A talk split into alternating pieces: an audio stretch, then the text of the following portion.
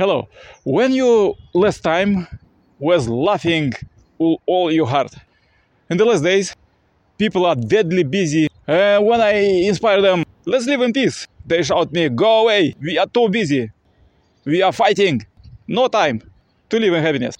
I have many friends in India, and they almost every month and every week they have some celebration.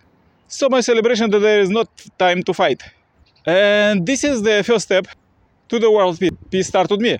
Figure out how you can live in happiness in your family, country, and world. Especially this is relevant today as we live in the golden age of the Messiah coming. Uh, they bring the era of direct dominion of God. Then all 8 billion people living on earth are ready to live in happiness and true love of God. As myself, uh, millions of people already receive Messiah coming.